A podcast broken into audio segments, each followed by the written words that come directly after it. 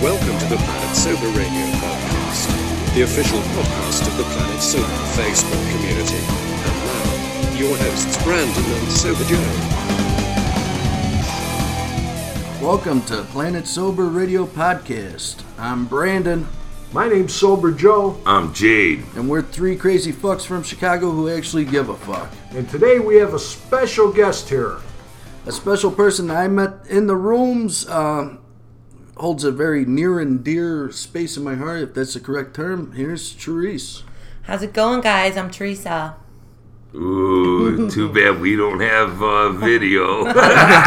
Hi, Teresa. She's a looker. Yeah, we're we're we're. I think we're getting a little mic shy in front of her now. no, I'm not Mike. Shy. I'm gonna keep going. Oh, we know that about you. But uh, the the special thing that we're gonna do today is us three guys are gonna ask Therese some questions on the woman's side of addiction, and she's the perfect person for it because she is honest. She's like one of the most honest people that I know in this program. Real. I'm very She'll give real. it to you straight, and that's what we want. She whipped out the big book as soon as she sat at the It's like table. The, it's like the holy grail. For Be me. gone, you men. so, I have a question. Yes. You come to the meetings. Mm-hmm. What is like on your mind? What's the biggest concern For me or for other people? for you? For me, um, Women's point of view. Women's, women's point of view. Going to meetings. I don't know. I guess my biggest concern would be just, you know, all the drugs and alcohol and shit is out of my system. It's been out for, what, 164 days? And once you get that shit out of your system, you learn to, like, live life differently, you know? Just trying to manage shit without drugs and alcohol. that was always my go to. Always, always. Not, it didn't fucking matter the day, didn't matter the weather, nothing ma I mean, I love to get fucked up. I still, I mean, I feel, I feel the shit like running through my veins, and living this way is more beautiful, you know?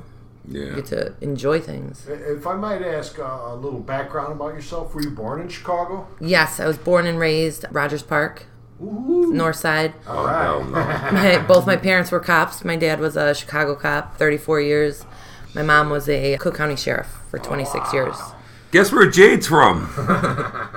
Rogers Park. Ooh, really?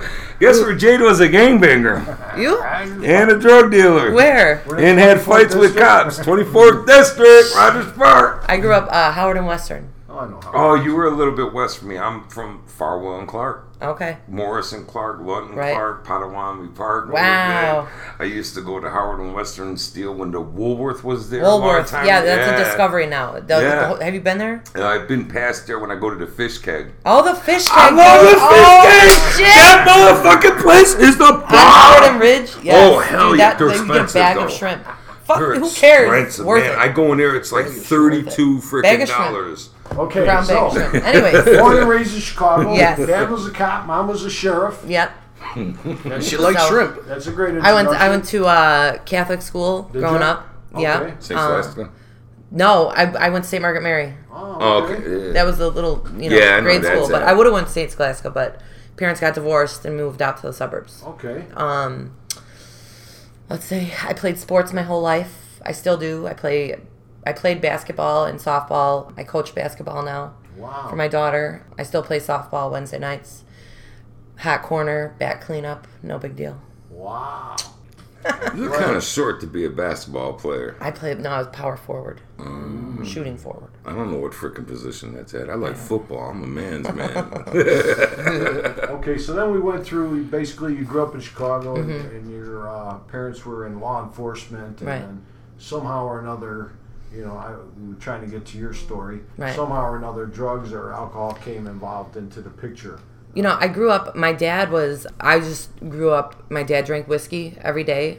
He was functioning. I mean, completely functioning. I grew up thinking that that was completely normal, and he would wake up five o'clock, four four thirty in the morning, even if he didn't have to work, get shit done. Always, we were always well taken care of. You know, so I mean, I grew up pouring my dad shots, and it was just like a normal thing from to see that. I think that him and my mom partied a lot when they were younger, uh, smoked weed, whatever. But I remember there was like a specific situation where my dad, uh, I found a bag of weed at Rogers Park, actually because we grew up right across from Rogers School, Rogers Park. I found a bag of weed. I brought it home, and I was like, "Is this drugs?" And he was like, "Yeah, this is drugs." He brought me to the sewer, and he said something to me that like stuck with me throughout my years. He's like, he's like, "I know you're gonna try drugs." He's like, "Don't ever do angel dust," which I don't even know what the fuck that is, and don't ever stick anything in your arm, and that like stuck with me. You know, 15 years old, tried weed, drinking, partied, you know, cocaine, any little thing. I mean, it was never like a problem. I was still functioning. Did good at school, played sports, went to beauty school after high school. And that cocaine was always around then. Ecstasy, clubbing, partying, drinking, blacking out. All completely normal because I was still functioning. Had jobs, had a car, maintained good stuff. Maintained uh, friends, family, relationships, all that shit. And then met my he's my ex-husband now but he was in a band living that lifestyle touring going on tour with the band always having people at our house partying never i've never been arrested till this day never had a traffic ticket Good for you. That, that's yeah great. and whether or not i know that a lot of it had to do with my parents being cops Absolutely. And you know the smile of course with cops but uh I got pregnant with my first daughter and i found out when i was like a month and a half pregnant. So partying stopped. Completely sober throughout the whole pregnancy the day i had her or the day i got out of the hospital i was drinking a beer. And then that's when pain pills came. I had a c-section dabbled in those. Uh, those were like my happy go-to things you know norcos vicodin. Nothing nothing like heavier than that really. And then my second daughter came they're 10 and 7 now. My last daughter was born in 2009 and after her i had a c-section with her too. Pain pills were a constant constant for like the next six years. Um, nothing really heavy. Just vicodin norcos. And then when i would run out i would take whatever i could get. You know dollar milligram shit sounded great to me even though it was a pill. And then so my ex-husband my husband at the time he would party way harder than i would. He would always get the shit and give me what he wanted to give me. I would never go get it. I never had to do that shit. It would always be like there when i needed it. And that's when our fighting came because like if he would say he ran out and i knew he was fucked up. I mean that fight instantly. Sent him to rehab in 2013 still married. And he went for like basically for pills and alcohol. Um, i was still using at the time pills and alcohol. And then he got out of rehab my youngest daughter was diagnosed with type 1 diabetes which is she's 100% insulin dependent she gets like up to 10 shots a day Wow. there comes the plethora, plethora of needles, syringes at all times, which I didn't hit that when she was diagnosed, you know, so it was like a safe thing. But he had gotten out of the out of rehab, and uh, her being diagnosed while he was in rehab, like all my attention and dedication, like life went to her. I wasn't there for him when he got out of rehab. tough. Yeah, it was fucking terrible. I had my mom supporting me um, 100%, but my ex husband, he didn't know what to do when he got out of rehab. I wasn't there for him, so he found other women that were Betrayal. total. I caught him with a girl uh, that's actually his wife now. Yeah, that's actually at the Jewel in the parking lot Always the jewel. right? And we got divorced. Uh, he married this woman, and that like did something to me, you know, like the guy that I was with for twelve years. So that's when my using really got fucking bad because I actually turned to men, which I'd never been unfaithful to my husband. I was with him for twelve years, never been unfaithful, and then I see him with another woman, so something clicked in my brain. I'm like, fuck, what am I doing? So men, different men, all the time like I have like a fucking addictive personality when it comes to anything, anything, especially men. I mean, I learned at an early fucking age to I could get what I want through my looks just by being a girl, being outgoing, and that was never a problem for me. But I I learned how to like turn off any feelings of emotion with men and just use them for what I wanted, which is shitty, drugs, sex, fucking whatever. And that backfired a couple times because I was getting drunk and fucking blacking out there would be a couple, I guess, rape, you know, It's rape. it's rape, but seeing the AA part in it when you've got to, you know, do your fourth step and look at your part. I mean, what part is it when a girl gets raped? Your part would be not letting it go. They teach you that. No woman should ever go through that shit, but like I put myself in fucking positions and situations that were so dangerous. You know, drinking to the point where I black out with men that I didn't know, waking up in different cities. Like lucky to be alive and lucky that none of these men really like hurt me, hurt me, you know? Yeah. I'm lucky I never contracted any kind of fucking disease or anything like that. In the meantime, I've got two daughters that are still, you know, in my custody, and um, I lived with my mom at the time, and thank God for my mom. She's still a huge support for me. But my daughters were always well taken care of, whether or not it was from me or my mom or my ex-husband would have her have the girls on the weekends. And then along came this one specific guy that uh, was like the death of me. I mean, I lost everything. I started dating him 2015, January of 2015, and since then I've lost everything. Everything. My daughters, all my money. I still have my car for some fucking crazy. He introduced me to the needle.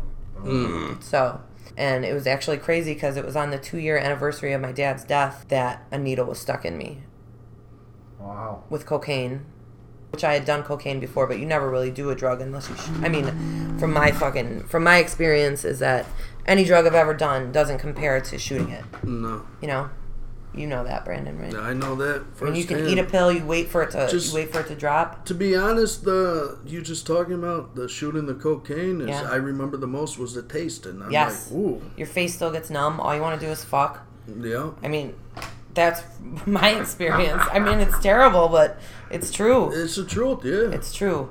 And then me and that guy were together uh, for a long time. A couple weeks after the cocaine, he got something from one of the Mexican guys at his work.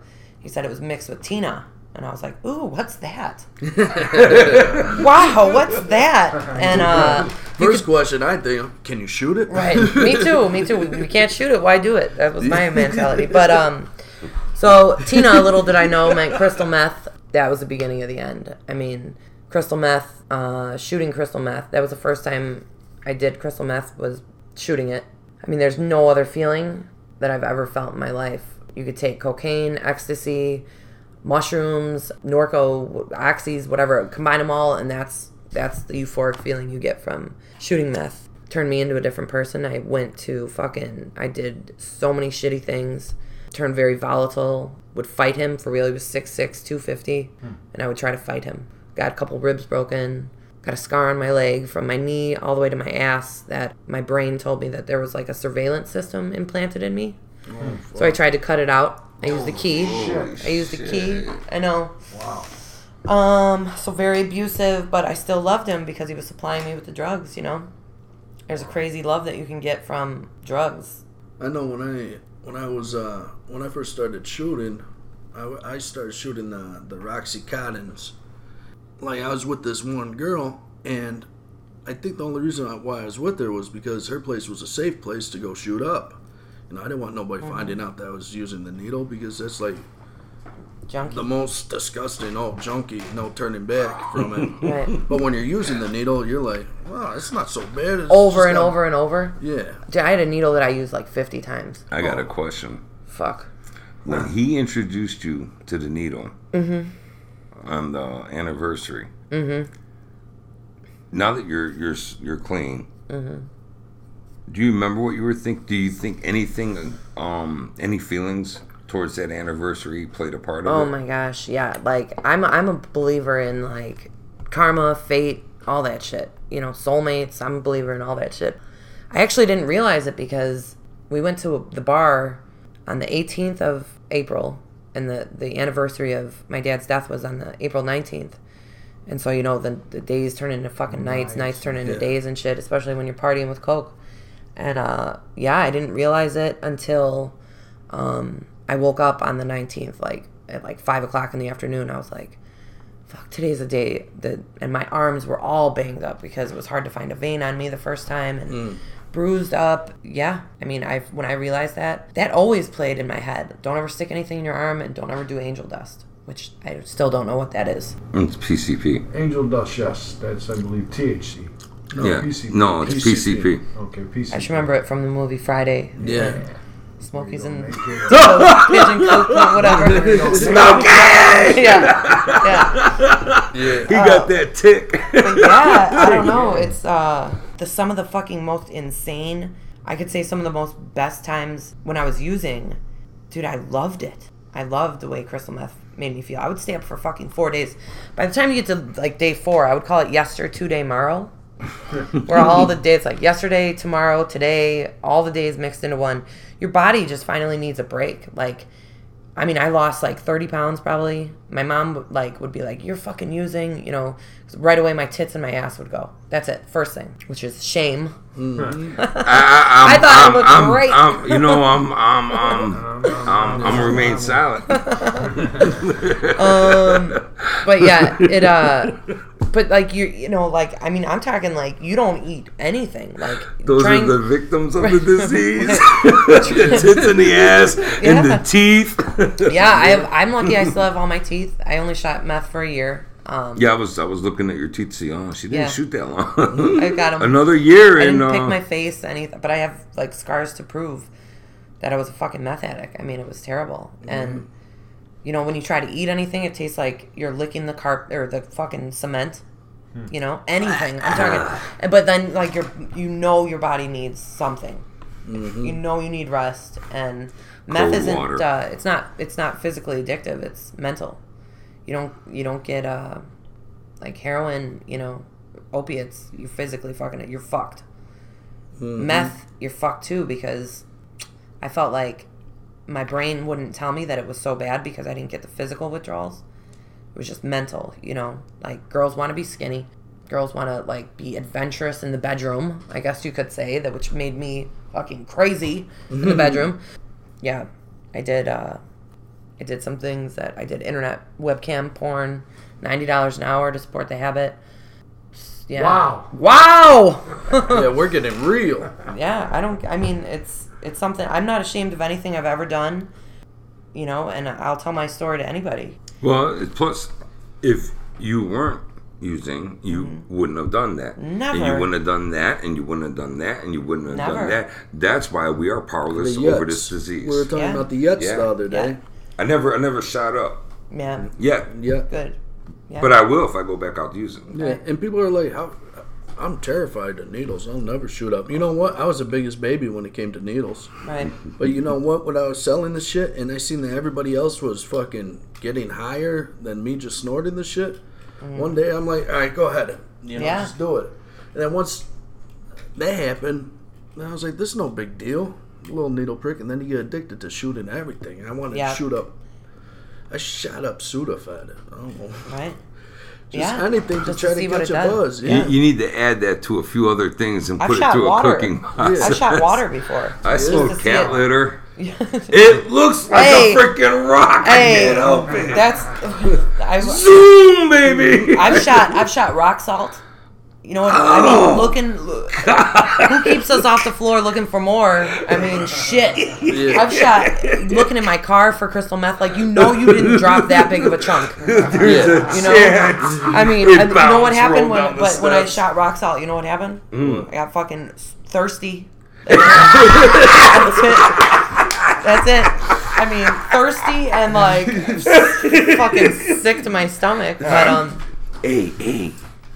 You got a bag of that rock salt? yeah, shit. I mean, but like your mind plays tricks on you, and um, you know, I got to the point where I was literally felt like I was going crazy, and I decided to go to rehab July of 2015. So I was only shooting from April, April, May, June, July, four months. That's all it takes. Dude, I lost 30 pounds. I didn't lose my kids yet. I decided to go to rehab. I, What brought that about? So, you know, something something happened, and Yeah. you're like, "Fuck this! I need to get to rehab." yeah. I think it was my mom and my sister and my best friend had like an intervention kind of thing. And they were like, We know you're fucked up. You know, we don't know exactly what you're doing. Because I was so, I mean, I was so just out there. Like, I was up for days. I must have looked like hell. I thought I looked fucking great, you know?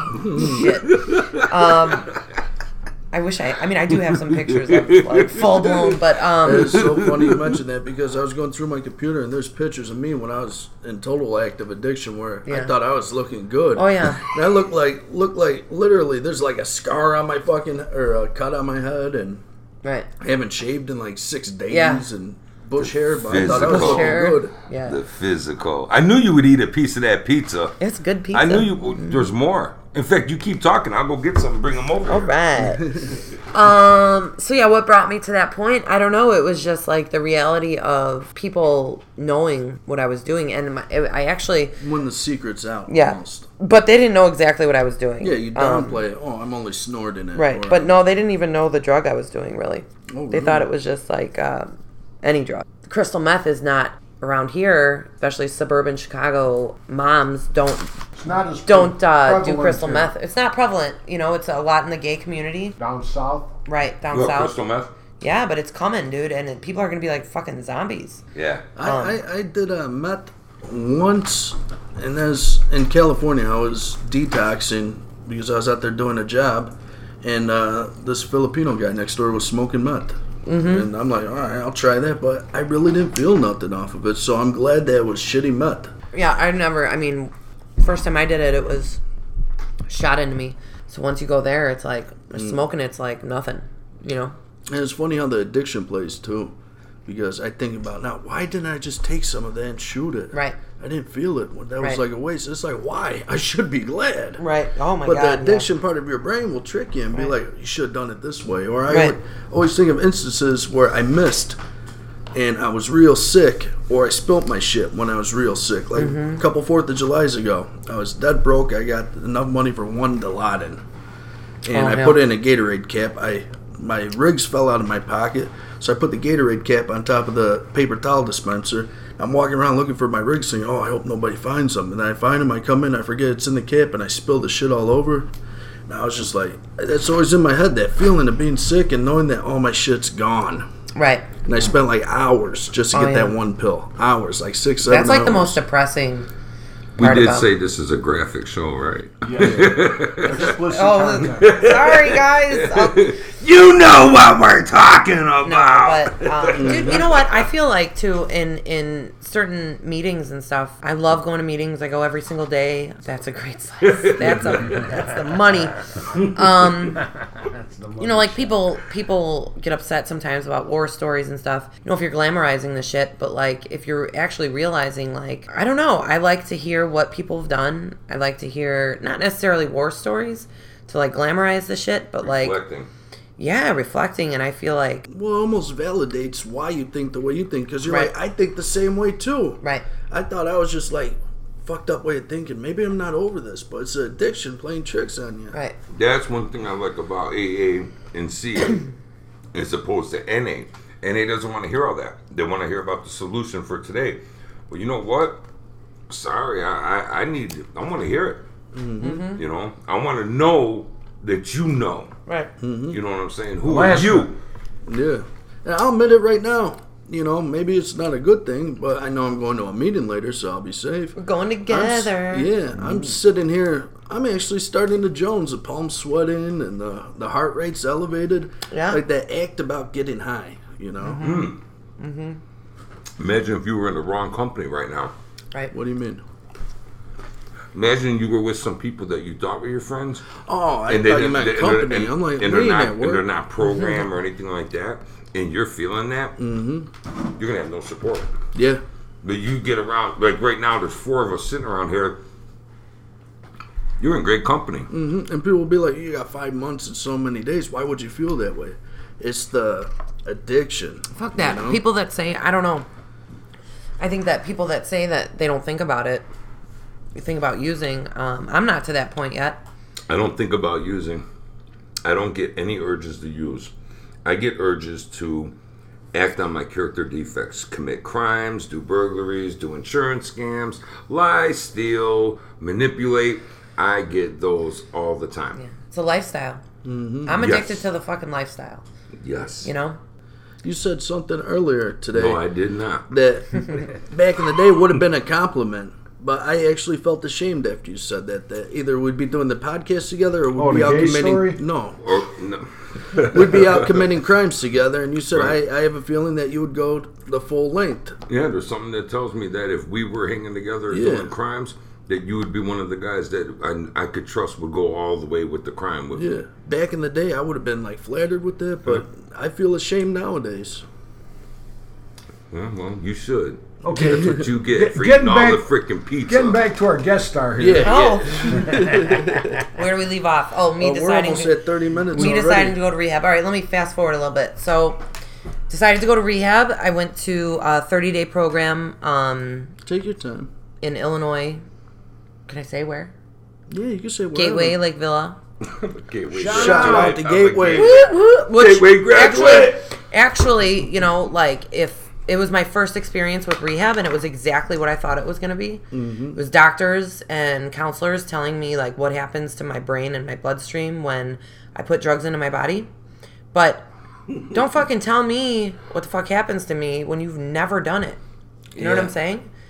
Like That's I went That's to Gateway. West, and they were all addicts. All the counselors. That's Yeah. Counselors, Yeah, some of the had counselors, but the counselors like don't give you their experience because they don't want you to look at them a certain Mm-hmm. way, which is fine. You could tell who who lived it and who Right. read it out of a book. Right. I mean, you could read about this addiction all you want, but until you actually live it, you have no clue what this fucking nightmare is like. Yeah, don't be fucking clinical with us. Right. Yeah. So Right. all you, all, all you uh, people who aren't addicts, who are going to school to be an addictions counselor, don't fucking be clinical. Because if you're clinical, you're never gonna understand why your clients ain't relating to you. And don't Right. get us wrong, we respect you for Right. being out there and wanting to give a fuck about drug addicts like us. You know, I commend you, but it's just have a little more compassion when you talk to us. Right. Go sit in some meetings. Yeah. You know, hear the stories in the open meetings. There's one uh wannabe, not wannabe therapist. she was like a, a school therapist over there at the gateway. right. And of course, we're being used as guinea pigs, and she's trying to fucking like get into my psyche on like the first session.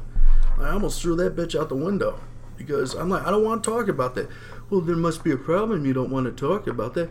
Get to know me first. You even remember my name, bitch? Like, Right. Right. How can I even heated. trust you? Yeah. You know what I'm saying? Yeah, I- Everything I tell you, you're gonna go bring this somewhere, or you're gonna, you, you know, you're gonna write it in your Mm-hmm. Oh, book. I, I did tell her in the second session. I'm like, you know what? I got in on the scholarship, but I got the state to pay for my shit.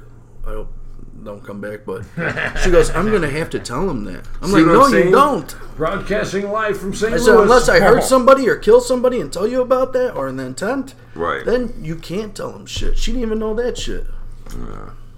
I had good counselors, man, in Gateway. Yeah, It I had a great counselor, freaking Diane. addicts. She was amazing. And when you went through your Gateway program, was that a 28 day program? Was 28 day. I completed it in 20. I day could not wait. Let me reverse a little bit. So when I went into detox, detox, um, I went in July 9th of 2015. I went to um, Alexian Brothers Behavioral Health. I knew I was going. You know, I had tried to do every single drug I could possibly do, like the day before. and uh, when I went in there, my heart rate was like 184 over like 130 or some shit. They thought I was gonna fucking.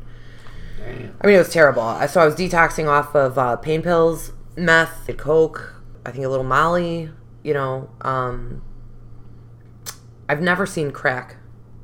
I've never even seen it. Never smoked crack.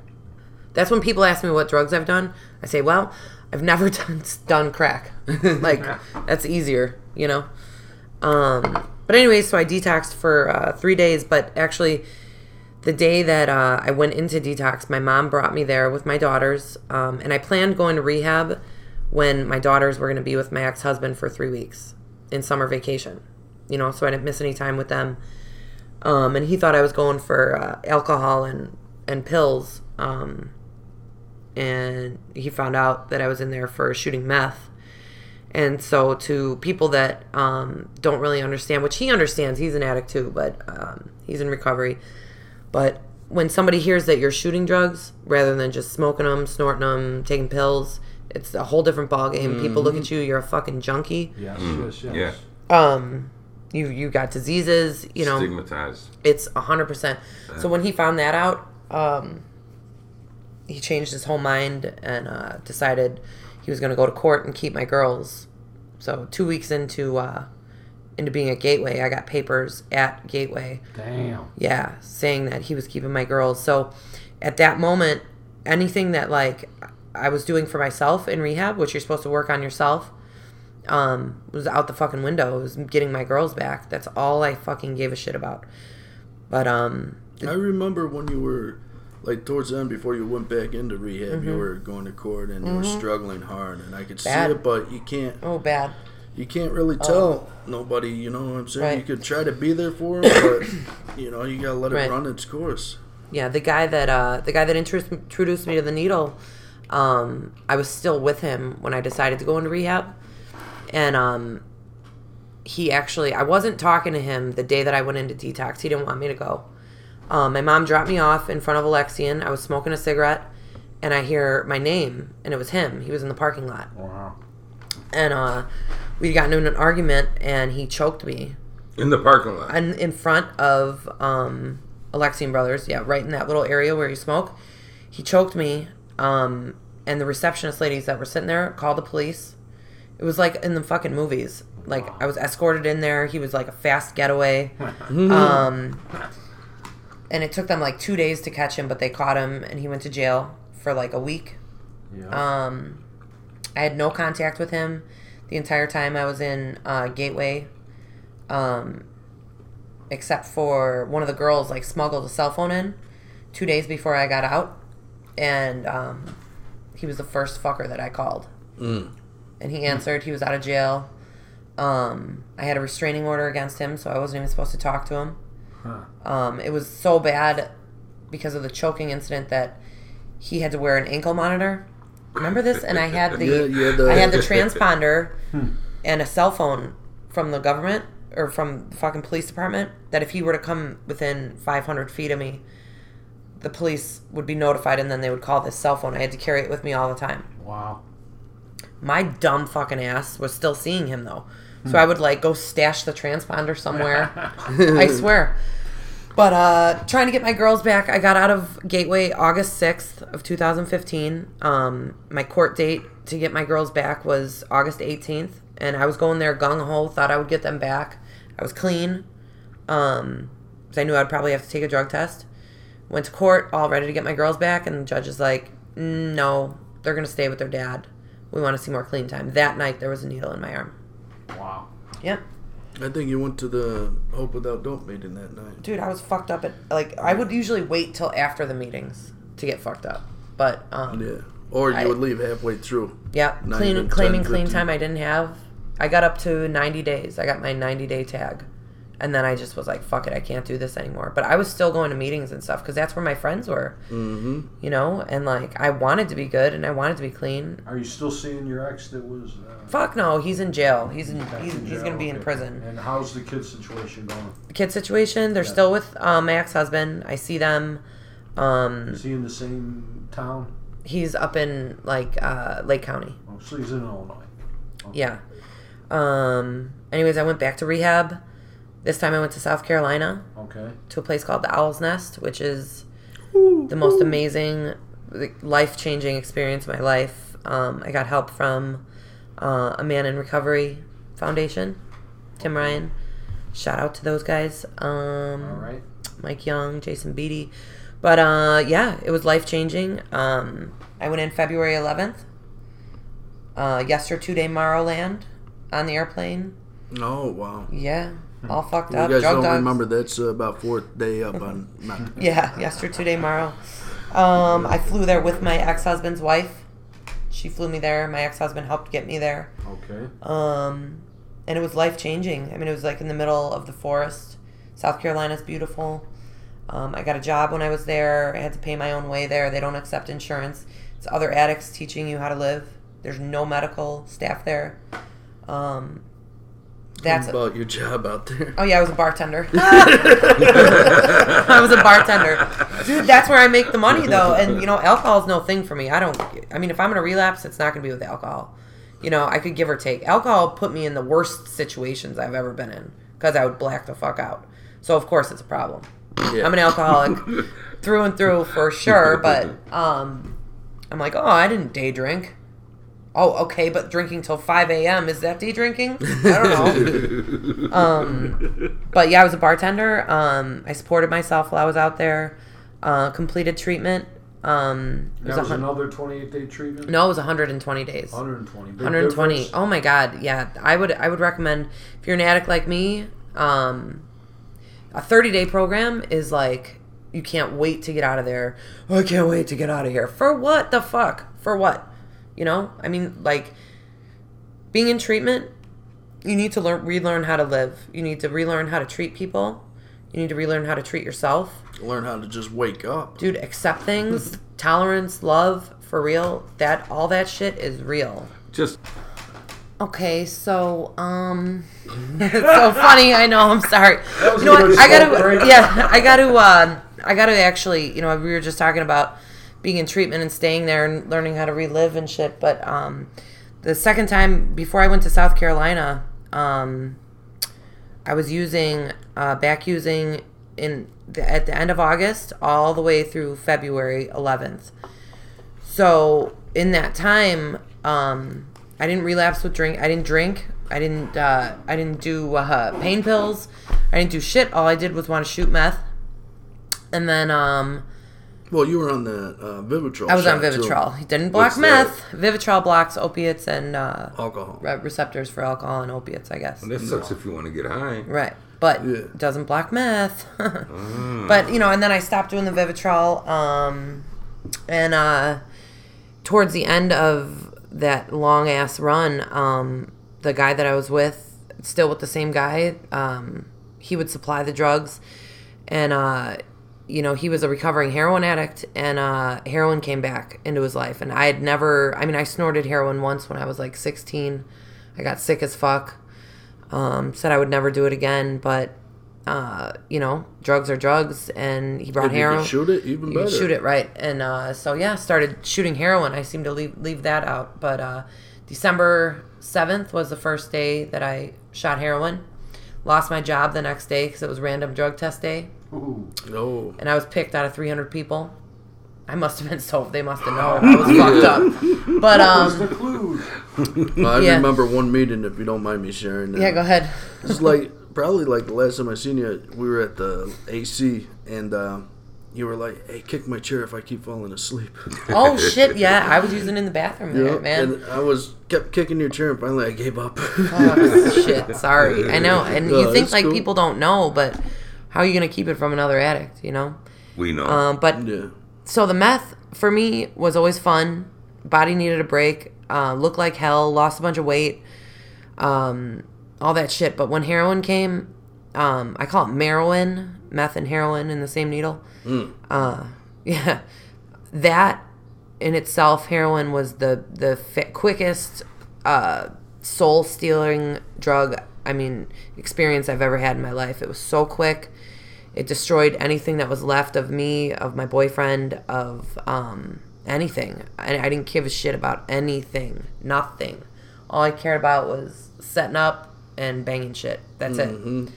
Um, but yeah, so uh, he went to jail uh, a week before I went to rehab um, for retail theft. You know, we- he'd go steal shit from the big Boosting. boosting, and you know, I'd go return it, or somebody go return it. Finally, Home Depot caught on Does this sound common to anyone out there? right? so uh, that was like me. I would be like the ride or die bitch, I guess, because I mean, you could. I'll do whatever, you know, to help out, but I would never actually go get the drugs, you know. So when he went to jail, my supply was cut off, um, and living that way, supplying, getting my own shit was way fucking harder, way harder. Um, and uh, finally, uh, you know, I went to court again for a status. I knew how to clean up for court to take piss tests, and that day they were like, "We want a hair sample test," and I was like, "Oh fuck." Shit. And then I came clean with everything. They court ordered me to go to Haymarket.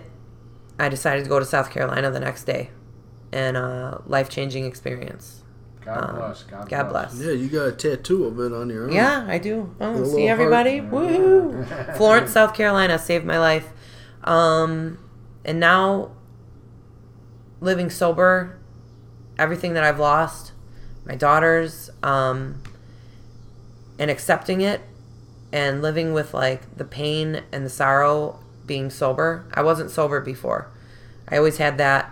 You know, I would, I would, I knew my daughters were gone, but I was still getting fucked up you know uh, but now completely sober um, getting back into my daughter's lives i see them uh, twice a week supervised which is so embarrassing it's socially unacceptable for women to be like the part-time parent. It's more I mean, I'm trying to say it's more socially acceptable for men, you know, to be the weekend dads and, you know, um, it is. in That's our the society. norm. That's That's the the norm. norm, yeah. So to and I always thought women that didn't have their kids were trash, complete trash, and now living it um I've got my experience and I mean hel- me helping other people experience, you know, sharing my experience and shit, especially to women or young girls um that are dealing with addiction and all this shit, it's like I mean, I just hope that like my story can help someone.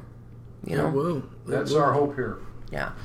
It's one hell of a story. I'll tell you that. It is a great story, and it's a female point of view, which a couple of our Planet Sober listeners or Planet Sober members actually asked for us to uh, get a female in here. I guess it was turning into a sausage factory for a minute. Sausage fest. so we're kind of happy to have her here, and uh, I hope that a lot of you younger girls can relate as she went through her younger periods and some of the triggers and Younger actions. periods. Yeah. Any woman can relate. Any man Well, I can mean, relate. I mean, the start. The Yeah. start is always the same. You know, we, we drank from our dad's liquor cabinet, or mom smoked pot, and we grabbed a little of that, and and the journey just doesn't stop there. The journey just you know coagulates and gets bigger and explodes and expands and It gets worse. It'll, it'll, it'll trick you at first, re- thinking, "Oh, It's this only is so booze. much fun," and I got it under control. It'll trick you. I mean, Is you, that why they call it cunning, baffling, and powerful? Yes. that would explain it. Situations that used to baffle us. Yes, We can we can actually handle now. Those people know what they were talking about. Right. Yeah. so and. I live by the by the big book. I Yeah, love it. yeah. I love it, love it, love it, love it. And I can't read worth a shit, but this thing I've read like five times, all front to back. All right. and I've got it all highlighted and all that shit. But I just want to say to anybody that's like, um, feels like a piece of shit or a junkie or whatever the fuck people want to call us, guess what? I was good as fuck at what I did. Uh, not many people could survive with no money and still get high and fucking deal with shit.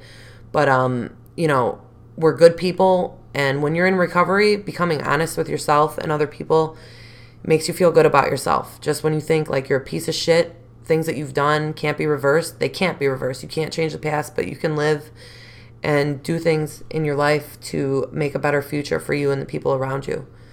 yeah, you can amend the path, past. Yeah. Uh, another que- another question I have for you, Teresa, here, if you don't mind. Sure. Um, what positive, uh, and when I say positive, I mean you know you've been clean for however long. What positive things do you see going in a positive direction? I don't mean immediately Mm-hmm. positive, but w- what do you feel that's a positive uh, influence going forward? Um, I just I feel being honest, um, day to day. I mean, being honest with people and myself makes you feel better, even if it's, you know, the sad truth about things. You know, um, I just I feel like, you know, I just had a job interview today, a real job, uh, which is looking good. Um, That's positive. That's that's great. positive. Um, just you know, like helping other people, um, going to meetings, getting service positions. Um, you know, Brandon's been a friend of mine for a long ass time, and I know he will be for you know That's continuing. positive also. As long as we can stay sober, you know, and I would never turn my back on an addict that relapses. Uh, but don't put that shit in my face, you know. I will help you, um, as long as you want the help, you know. Um, and just you know regaining trust and actually feeling feelings is amazing. Even if you're depressed or sad, you know you're doing the right thing, and um, there's no better feeling than being close with like your higher power. Um, for real, that shit's real too. They teach you that. And before I learned all this shit, I was like, shut the fuck up. Shut up, big book. What? like people saying things out of the big book, and they all make sense to me now. You know, I've gone Yeah. through my steps twice. I'm in the process of going through them again. Wow, Um, we got an awesome sponsor. cool. That's funny you say that too, because when I first started coming around, I started hearing all these like, "No, one's too many, thousands never enough," and a bunch of quotes. Good thing about our feelings is we get feelings back. Bad thing about our feelings is we get our feelings back. Like all the little cliches in the rooms. At first, I was like, "Fuck you." Shove Right. those sayings up your ass, but now I catch myself on a daily basis saying those exact same things, those Right. cliches. Right. And for anybody that's struggling too with like their family leaving and um, you know, you saying I want to get clean for my kids, I want to get clean for my wife, I want to get clean for my parents. If you don't do it for yourself, if you're not good with yourself, you ain't shit to anybody. There it is. For real. Um and I have this this page in the book, actually page 99 of the big book. I'm going to read this. I read it at every meeting almost. I love it. It's at the bottom of page 99. I live by this. I read it when I'm sad or whatever, feeling sad about my girls. But uh, it says, Let no alcoholic say he cannot recover unless he has his family back. This just isn't so. In some cases, the wife will never come back for one reason or another. Remind the prospect that his recovery his recovery is not dependent upon people, it is dependent upon his relationship with God. We have seen men get well whose families have not returned at all. We have seen others slip when the family came back too soon. Don't ever do this shit for anybody except yourself. For real. You work on yourself, get good with yourself, and then you can regain the things that you've lost. That's that's And so. You so may never. true. You may never. I've accepted the fact that my daughters may never live with me again. Um, and you know, accepting that as a woman, I was a stay-at-home mom for ten years. That's like living hell for real. But you know, it's all the fucking repercussions of my actions. The world doesn't stop revolving because Teresa decides to come back from rehab again. Yeah. You know. So Yeah, a lot of us, we, uh, that's when we get our feelings hurt. When we're like, you know, we do all this work and then it doesn't turn out how we were hoping Right. it would turn out. But then that's where that whole thing comes back. Life on life's terms. Right. You know, there's people who aren't addicts who just have shitty freaking days or shitty Right. situations. They don't get fucked up over it. Right. Yeah. Just like normal, the quote unquote normal people don't understand why we can't stop. You know, it's a fucking disease. We're going to battle it our whole lives. You know, like, I don't understand problems that people have, like, I don't know, worrying about fucking paying bills and being on time and shit. Just like they don't understand why I would stick a needle in my arm. Like, it's okay to not understand people, but, you know, shit. I mean, You gotta be open minded when it comes to this disease. Can't have Right. a closed minded at all. A dog chasing his fucking tail. What's worse, a dog chasing his tail or watching a fucking dog chase his tail? You know, I think an it's funny every time. Yeah. it is. I have know? to watch. That's an a- that's me as an addict. I chase the fucking tail. Yeah. You know, in a circle, doesn't even move. I just. Yo. Although I couldn't tell you what that felt like for a long time. Okay, at this time, Sober Joe, Promo Joe. Promo Joe is going to hit you up and let you know what's going on. Okay, first of all, our podcast, we want to thank each and every person who listens to it. Please don't forget to rate, review, follow, like, comment, tell your friends, parents, teachers, Preach. associates, preachers. therapists. Tell the guy at the Burger King drive-through. Whatever you can do to help out is appreciated.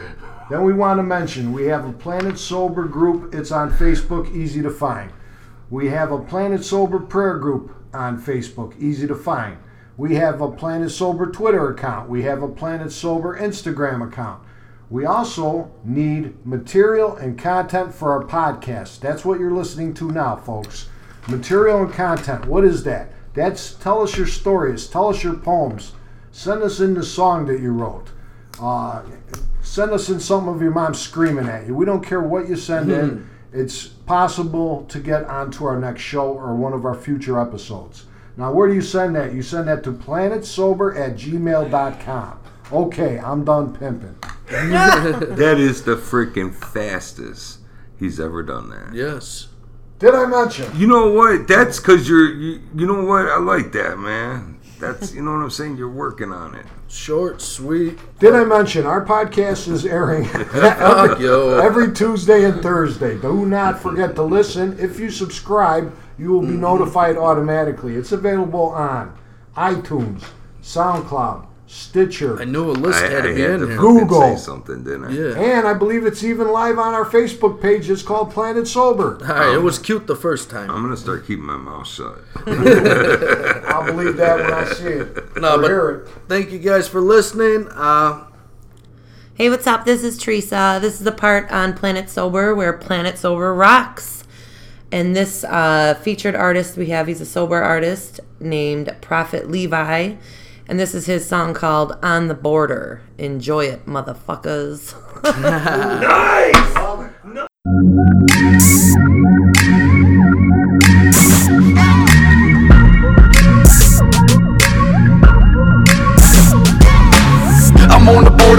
I'm on the border, boy. I'm on the border. I'm up north Florida, boy. I'm on the border, boy. I'm on the border, boy. I'm on the border right next to South Georgia, boy. From Tallahassee to BC, a short ride. A couple miles to the Florida Bama borderline. The gunshine state representing hammer time. And when the toll comes out, you're a pantomime. And what you know about the state line, Georgia sign. Cause North Florida is the only type of state of mind. And when they catch you riding dirty, you gon' pay the fine. We're riding bow tie Chevy just a waste of time. I hope you know why I'm ready. I've been making mine for a long time, steady and my fate is blind. And all you cowards give me power when you're hating mine. I'm in the mud where the trees were all made of pine. I'm on the border, boy. I'm on the border, boy. I'm on the border. I'm up north Florida, boy. I'm on the border, boy. I'm on the border, boy. I'm on the border right next to South Georgia, boy. I'm on the border, boy. I'm on the border, boy. I'm on the border. I'm up north Florida, boy. I'm on the border, boy. I'm on the border, boy. I'm on the border right next to South Georgia, boy. I'm in North Florida, headed to Middle Georgia, where the brick is sticky, feeling the Georgia order. People stop and stare, whips they never see. Cause hoe a hustle, you suckers still don't know what it means. My music ringing from the windows to the onlookers, from the rich folks down to the crack cookers. I'm a DSGB, you see, still reppin' where I'm from means something to me. In the backwoods, dog, still close to the coast. The ones doing good, probably moving the most. I've been all over the map, girl, I'm trying to grind, but ain't nothing like the Georgia state line. I'm on the border, boy. I'm on the border, boy. I'm on the border. I'm a up north Florida, boy. I'm on the border, boy. I'm on the border, boy. I'm on the border right next to South Georgia, boy. I'm on the border, boy. I'm on the border, boy. I'm on the border. I'm a up north Florida, boy. I'm on the border, boy. I'm on the border, boy. I'm on the border right next to South Georgia, boy. Head honcho, I'm a chief lake brat for Seminole. Find me hiding from the heat in my favorite swimming hole with the fishing pole. For some leisurely activities, deja vu. Wait a minute, now do you remember me? All you did was hinder me. I'm past the moon and I'm headed out to Tennessee Street for a drink. When I call my kinfolk, they never even blink. We done seen it all, everything in the kitchen sink. So you think to be the man of the streets? I ain't trying to be the one that's laying under sheets. And you know that that can happen anywhere that you go. So check your friends and keep your enemies close. Cause when the shit hits the fan, they all tend to be ghosts. And if you gotta do the time, they don't even send a note. So if you're living on the border, then I bet you probably know that the South is more than style and it's living in your soul. I'm on the border, boy. I'm on the border, boy. I'm on the border. I'm a up north Florida, boy. I'm on the border, boy. I'm on the border, boy. I'm on the border right next to South Georgia, boy. I'm on the border, boy. I'm on the border, boy. I'm on the border. I'm a up north Florida, boy. I'm on the border, boy. I'm on the border, boy. I'm on the border right next to South Georgia, boy.